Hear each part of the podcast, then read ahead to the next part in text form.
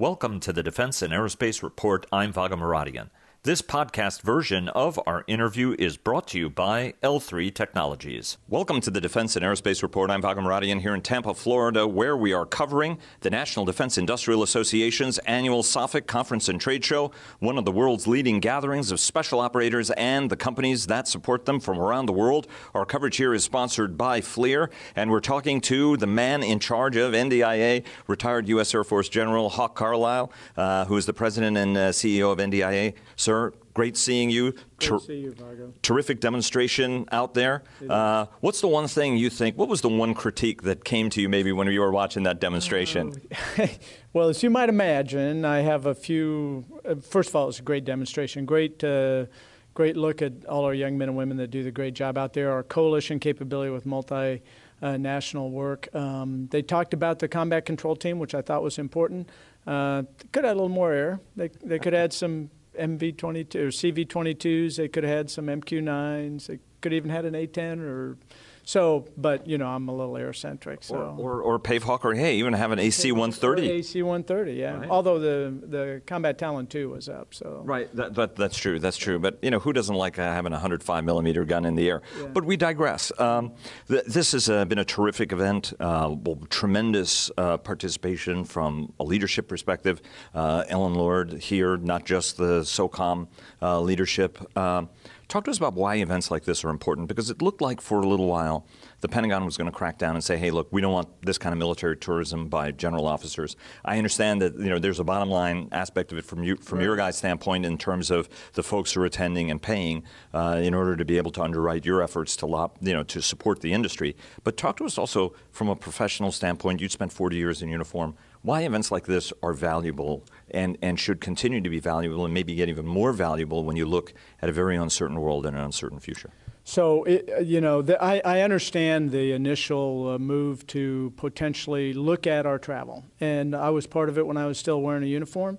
And I understand where the Secretary came from in, in making sure you're measured about what you do. Um, and there's events where uh, maybe there was too much travel and people were going just to go um, and doing less work, uh, but they always did something. So uh, I can understand the, the impetus for it all. At the end of the day, we're in this together industry, the military, OSD, the civilians, academia. We're, we're all going to solve these problems together. And one on one becomes very difficult. You know, Secretary Lord had to talk to every company, especially where a lot of the innovations are occurring, all the small companies uh, you think of a small business, how many people she'd have? She'd have no time to do her actual job. The form that we bring together in something like SOFIC is we allow those dialogues and that to take place all at one time. I was just part of a panel where uh, General Tony Thomas, Commander of SOCOM, and every one of his components, as well as his acquirers from JSOC and here at SOCOM, all sat on a stage and answered questions from industry. Everybody in industry got to hear it they got to ask the questions that were pertinent to them and where they're going. So the exchange of ideas, uh, understanding what the gaps and challenges are for the warfighter so that industry can focus their IRAD and focus their efforts, and then hear feedback from industry back to the government going, hey, what about this? Have you thought about this? Here's what we're working on. What do you think? And then the exhibit floor where actual operators that are going to use it in the field walk along the floor and go, hey, if you did this, this, and this, it, this would work better. And so it gives industry insight into an operator's perspective, and it gives the operators an insight into the business perspective. So the exchange of information and the exchange of ideas is critically important. And, and, in fact, Secretary Mattis made the comment. He goes, I need my leadership in the department to be talking to industry more, not less. Uh, so I think it was a governor to make sure that we're judicious and, and we do due diligence if, if the department's going to send folks out. Uh, but he wants industry and leadership and the operators to, to work together and solve these problems. So it's incredibly valuable in that way. Um, everybody's eyes are on uh, the spending picture. Um, there's, you know, a tremendous bump in 2018. Looks like it's going to be another strong uh, 2019. 2020 is more uncertain. The consensus being flat or or declining. Um, given that that you're representing. Um, I mean, the entire defense, U.S. defense industrial complex, effectively from from you know aerospace companies. Even though you you have a partner in AIA, you're doing the ground to the air to the sea and the the, the whole equation. Uh, tell us a little bit about what that budgetary expectation is, how the membership is looking and planning for in the coming years, and how you as an organization are looking at that budgetary landscape in terms of your legislative activities, uh, you know, advocacy uh, operations, and everything else you'll be doing going going past that 22. You know, well, starting now, but even going past into the next couple of years. So, uh, you know, I think uh, Secretary Mattis has done tremendous work, and I think the bump in the defense budget in 18 and 19 is a huge positive for this country, and it's a huge positive for the industry, obviously.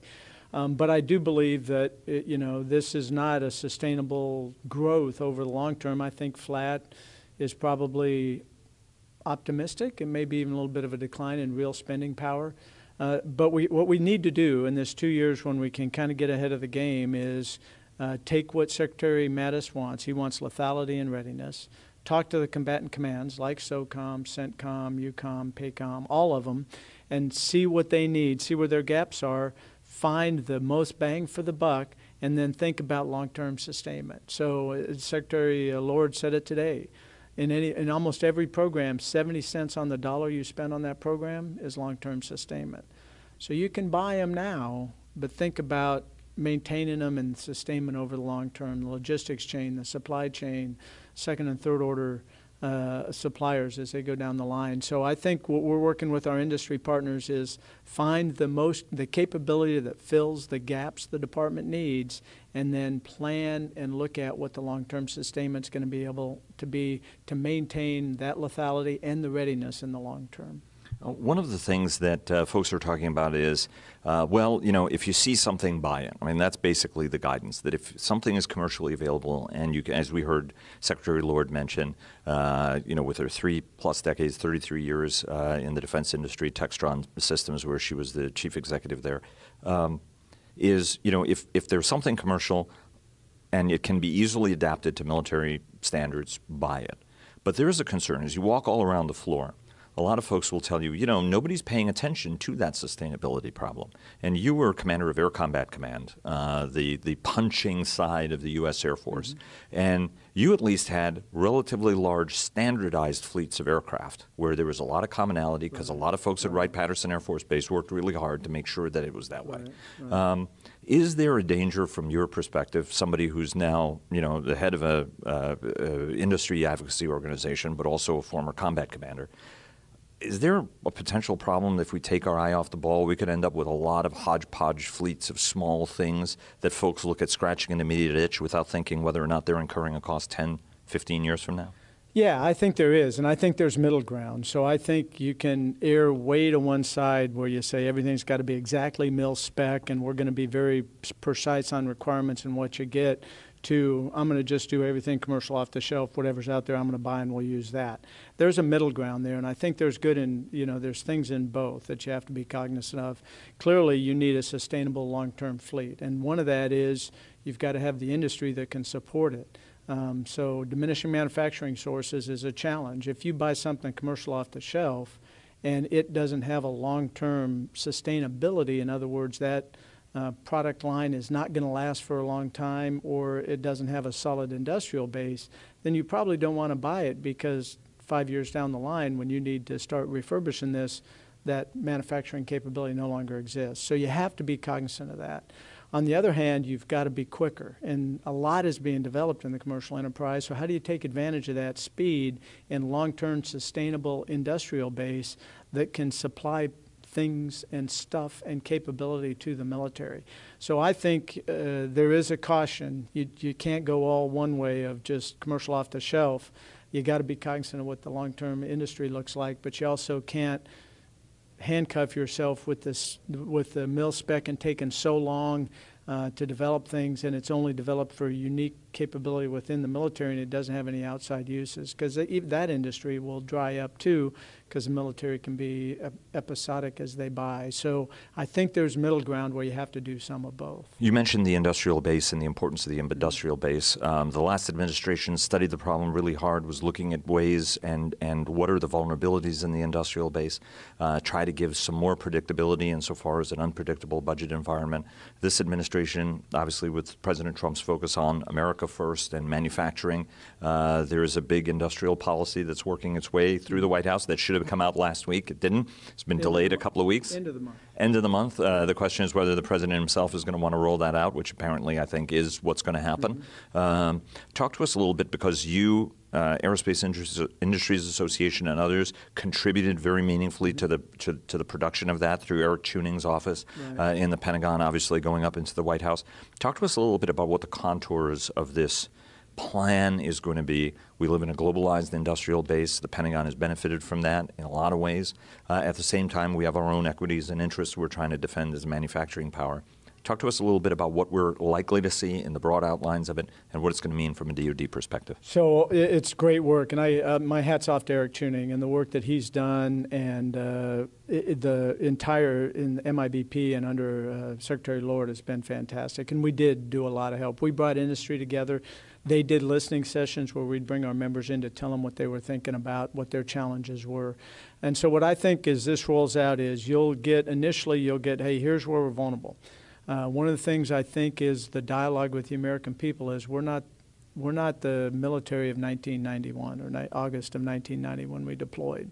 I think everybody's talked about the peace dividend and the shrinking of the defense budgets in the 90s, and then right into 18 years of continuous conflict in a in a totally different kind of environment where you didn't have a peer competitor. It was counterterrorism, counterviolent extremism. So I, I think the dialogue on, hey, this isn't the military that went into into Kuwait in 1991. This is a wholly different military, significantly smaller and more fragile. So I think that'll come out with respect to capacity. And then I think what they'll look at is what can our industrial base do? And there's some vulnerabilities that we know about. There's some that will be discovered that we're probably less aware of. Uh, there's ones like rare earth minerals that we know is a factor that we've got to get in front of.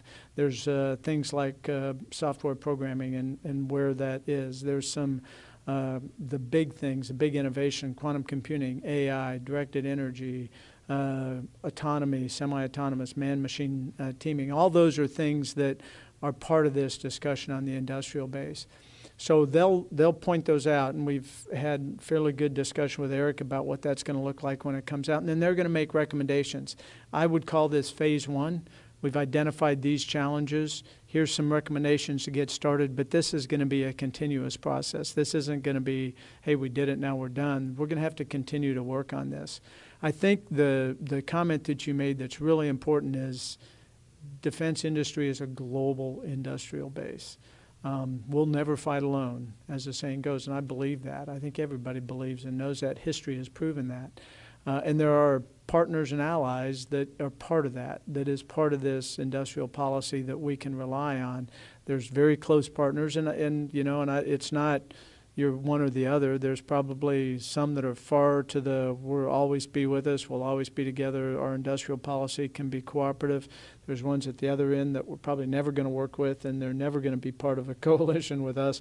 And then there's a variance in between. So we have to take all that into account as we look at the recommendations for what we're going to do to support the industrial base. I think there's going to be incentives. Uh, I think there's going to be ways to try to uh, cover down on those, both internationally with our partners as well internal to the United States. Do you um, think um, that the, that the Buy American message is something that is potentially worrisome to some of our allies and some of our friends? You know, many of whom have set up companies in the United States, and and so there's this. On the one hand, there's uh, a sense of ease because they say, look, you know, we're operating in the United States as an American company.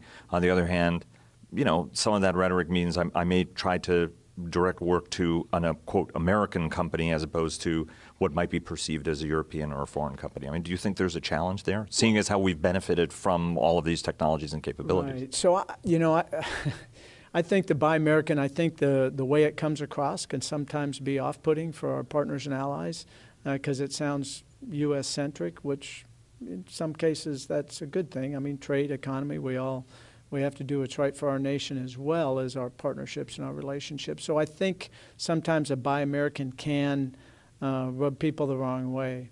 Uh, but what I really believe is that, um, especially with that group that's really close to us and always will be, you know, Europe, Japan, Korea, Australia, uh, many of those countries, uh, we know we're always we're we're on the same wavelength and we're going to operate together. So I think what what Buy American and what companies are realizing is, it, it, yes, but it's more about American jobs. It's more about American trade. This takes finesse. It takes understanding. It takes working with our partners and allies. Um, so I, I do think that sometimes the way it comes across um, can be um, off-putting to people, but I think there's so much more to it and there's so much complexion to it that, there, that it really is good for all of us. Um, let me ask you a question because historically, uh, opponents of industrial planning uh, have said, well, the government's really not good at picking winners and losers, and they've got to stay out of this business and let industry do it. And to a degree, that's what we've done, which is one of the reasons we've ended up where we've ended up. Whereas there are those who say, actually, it's, it's government's obligation and job. Every contract decision is an industrial based decision, ultimately. We've picked who will survive and who won't survive. Um, you know, does what's the kind of thinking the government has to use to end up with the right outcomes so that guys like you and your old guys get the best equipment and don't get you know, right. the best American thing might not be as good as the best foreign thing, for example, right. as, as we're realizing that in some cases we're the near peer. It's not a peer competition. What's, what's the right balance there in terms of industrial planning and industrial focus from industrial based consideration standpoints, but also ending up with the right product. What do you what do you what's the sort of leading edge thinking on that that you guys are, are kicking around when you're behind closed doors with your CEO counterparts? So I think the the biggest thing is it's it's not a simple equation. It, you know, there's a lot of variables. So it's not hey, we need to be able to produce this in the United States, and so we're going to go out and make the choice, and we're going to pick somebody, and they're going to win. Um, there's there's a it's a complex uh, equation, and I think that's what a gov- government industrial policy has to be. It has to take into account what we can do within this country. It has to take into account our partners, our very close partners, other nations, a global industrial base, global defense industrial base, and it's also got to take into account capitalism. I mean, earnings per share. Ultimately, my membership, it's about profit and loss. So there's a there's which makes it an equation. So you can't throw everything at something that has no chance of being successful. You have to find alternate ways to do that. So I think uh, we, we, you have to take all that into account. And, and I think that earnings per share, profit and loss discussion has to be part of that equation as you look at the industrial base for this country. Um, NDIA is also one of the conduits for uh, information into Ellen Lord.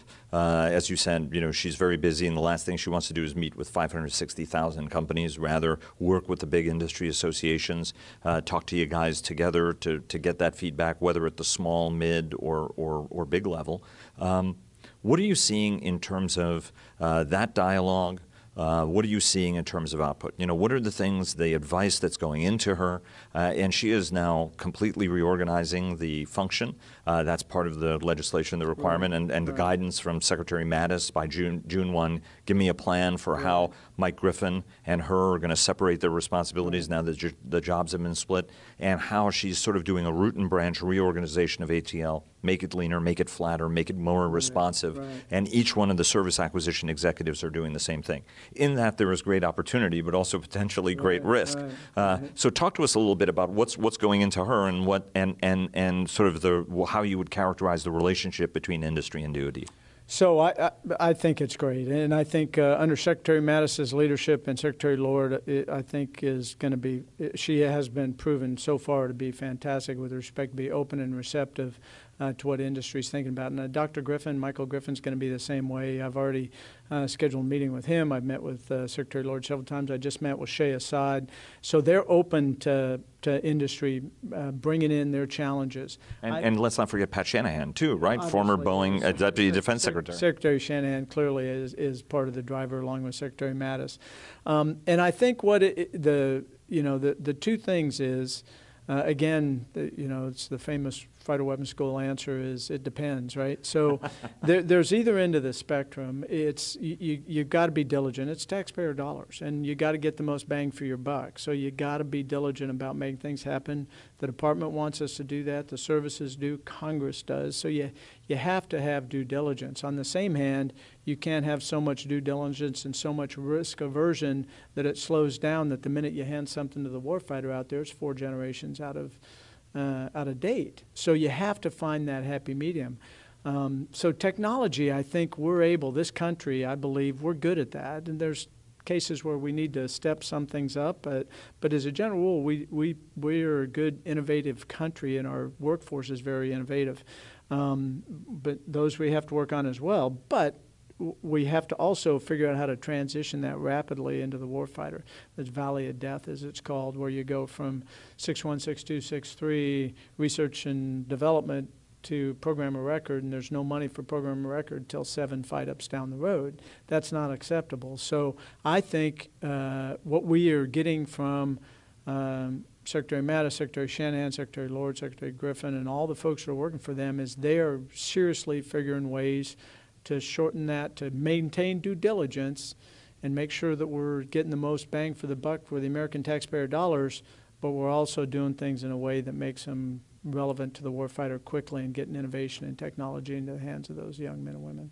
Uh, you have been uh, on in this job for about a year, Yes. uh, so congratulations Thank on you. that. Uh, one year under your belt, you've got a terrific team. Uh, one of whom is sitting uh, right over here, and and uh, Eva Marie Socha, who's an old friend of mine. Uh, you're very lucky to have her, and. Scott. They're taking tremendous care of us, and uh, and General Boozer also has, has been uh, really really great, um, and and a smooth running event. So I'll congratulate you for that. Thank Um, but talk to us a little bit about what your year two and beyond priorities are for the organization. You know, you were, uh, you and your predecessor were, uh, their job was to revitalize the organization, put it back into fighting trim. You've been certainly doing that. You're expanding events. Uh, there's going to be a, an Army S&T Science and Technology event in August uh, that we're going to be attending. But talk to us about some of your other priorities. You know, where where do you want to take the organization now in the second year of your command? So uh, great. Uh, I appreciate the opportunity to talk about that. So NDIA, you know, we- we're not your father's NDIA is a term we always use because we have evolved and we're continuing to get better. We're growing membership. Uh, we're bringing more companies uh, of all sizes, small, medium, and large. Uh, and we're really looking at the strategic priorities. And what we did, we went to our membership, we went to the department, we went to Congress, and we go, we are the conduit, the forum to bring these groups together, industry, the Department of Defense, the administration, and Congress and academia to solve the most difficult problems to keep our military, our defense, and, and homeland security the best in the world. So, what do you want us to think about? And so, we, we basically went out and got that. We looked at what we were doing, and we came up with really six priorities for what we're trying to do. Uh, acquisition, reform, and modernization is one of them. We're working very hard on that supporting small business uh, because we believe that a lot of the innovation in the world comes through small business. So we're trying to promote small business, uh, which leads right into the innovation in that we got to maintain that innovative spirit and continue to. Uh, to develop the most capability we can, and we have great minds in this country, from academia to industry to the department, and we got to take advantage of those minds. Um, we've got to foreign military sales and direct commercial sales are th- something that's important to us. Uh, we got to work with our partners. We've got to understand this global industrial defense base, defense industrial base, and we've got to think about um, how do we make our, it easier for our partners to buy things. MCTR, we were very diligent and worked very hard with Congress to change the missile control, uh, missile and threat control regime. Uh, so that we could Missile Technology Control Regime. MTCR, yeah, that's it. Mission Missile Yeah, it right the Technology first time. Control Regime. I did. Um, so we had to, that needed to change because uh, other people were filling a space that we should have been in with respect to RPAs because of too restrictive uh, in the MTCR. So um, w- we've got to help with that with foreign military sales. Uh, and direct commercial sales. We, and uh, that has a lot to do with interoperability. It has to do with our partners and friends that we're always going to fight with as we move forward. We would love to be able to have more impact on budget stability. One of the most, and you've heard everybody say, two year was a huge win. It would be nice if we could keep that going where we have, you know, we, we know the budgets will be controlled, but when I was in the, in the Air Force still at ACC, and, uh, and the, all the service chiefs will tell you now is give me a number so I can plan. You know, going through years, uh, you know, through nine out of the last 10 years, I think we've had a, a continuing resolution.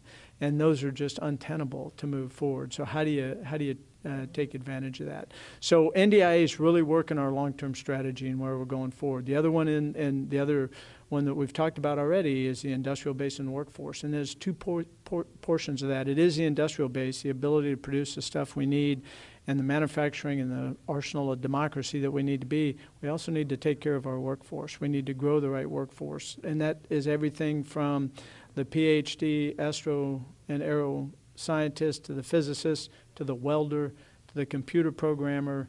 Uh, all of those are things that is part of the defense industrial work base workforce that we have to work on. Several friends uh, and I have been having a conversation about a closer and more intimate transatlantic industrial structure. Uh, that you know these are our closest allies. We work very uh, virtually every military operation in, is includes them, as we saw in this demonstration today. Right. Hungarian special operators, Polish special Right. operators, not to mention uh, Singapore, Singaporean uh, and also Latin American special operators, uh, some of whom unfortunately have more experience than, than even they might might, might have Right. uh, liked, uh, particularly in these hostage rescue situations that we saw today. That involved the Tampa mayor, who was who was a very good sport about it. Um, He loves it. he does. He does love it. Uh, eats it up. yeah. Well, I was saying I was I was very happy to exchange myself for him, Yeah. but uh, you know it, it didn't work. I tried to be gallant about it. Uh, but uh, how are you working with partner organizations, uh, whether they're in Europe, whether they're on the European level, whether they're on the UK, France, French level? I know that the air shows are an opportunity for you to do that. Right. But but what is what are the kind of the nature of the conversations you're having, and how are you all working to bring together, or or is there a better role you all can play to bring different industries, different companies, different ideas together that folks might not otherwise see? Yeah, I think there is. And so I would tell you that the NDIA, um, with respect to our international partners, we're probably as a nation the most advanced and developed in the National Defense Industrial Association. Other nations have them, and they're growing.